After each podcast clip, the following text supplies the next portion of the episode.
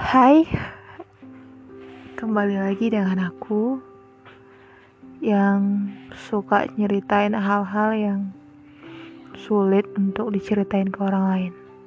Kali ini aku mau membahas tentang teman aku. Aku punya teman udah lama banget, dari masa aku sekolah menengah dulu. Ya, namanya hampir sama dengan aku, berawalan R dan berakhiran I. Bolehlah ditebak ya kan? Ya, ini bukan menggosip ya, bukan kayak menggibah, tapi jujur ini yang sebenarnya pengen aku bilang ke dia langsung, tapi takut buat dia sakit hati gitu. Dia ini orangnya gimana ya, suka meninggi tapi belum tentu gitu apa yang dia bilang itu benar gitu. Aku kayak bisa membaca gitu apa yang ada di diri dia, mulai dari cara dia bicara, cara dia uh, membilang semua hal-hal yang dia lakukan, tapi kenyataan itu gak benar gitu.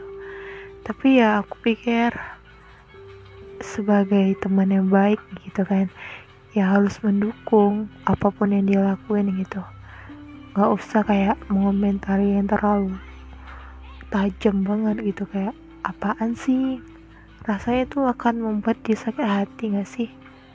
Tapi pengen banget gitu aku bilang langsung ke dia, gak usah deh terlalu gini banget gitu, kalau gak sesuai ekspektasi. Tapi kembali ke nilai moral, kayak nilai etika kita nggak sih, kayak gimana menghargai uh, pertemanan gitu kan. Itu sih, banyak sih teman aku yang gitu, tapi ini sih aku pengen banget bilang ini ke dia sebenarnya.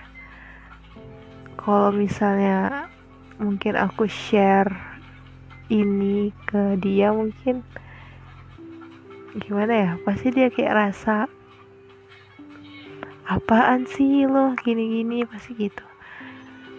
Jadi ini sih fungsinya aku buat ini, kayak aku pengen cerita tentang dia tapi aku gak mau buat dia sakit hati gitu.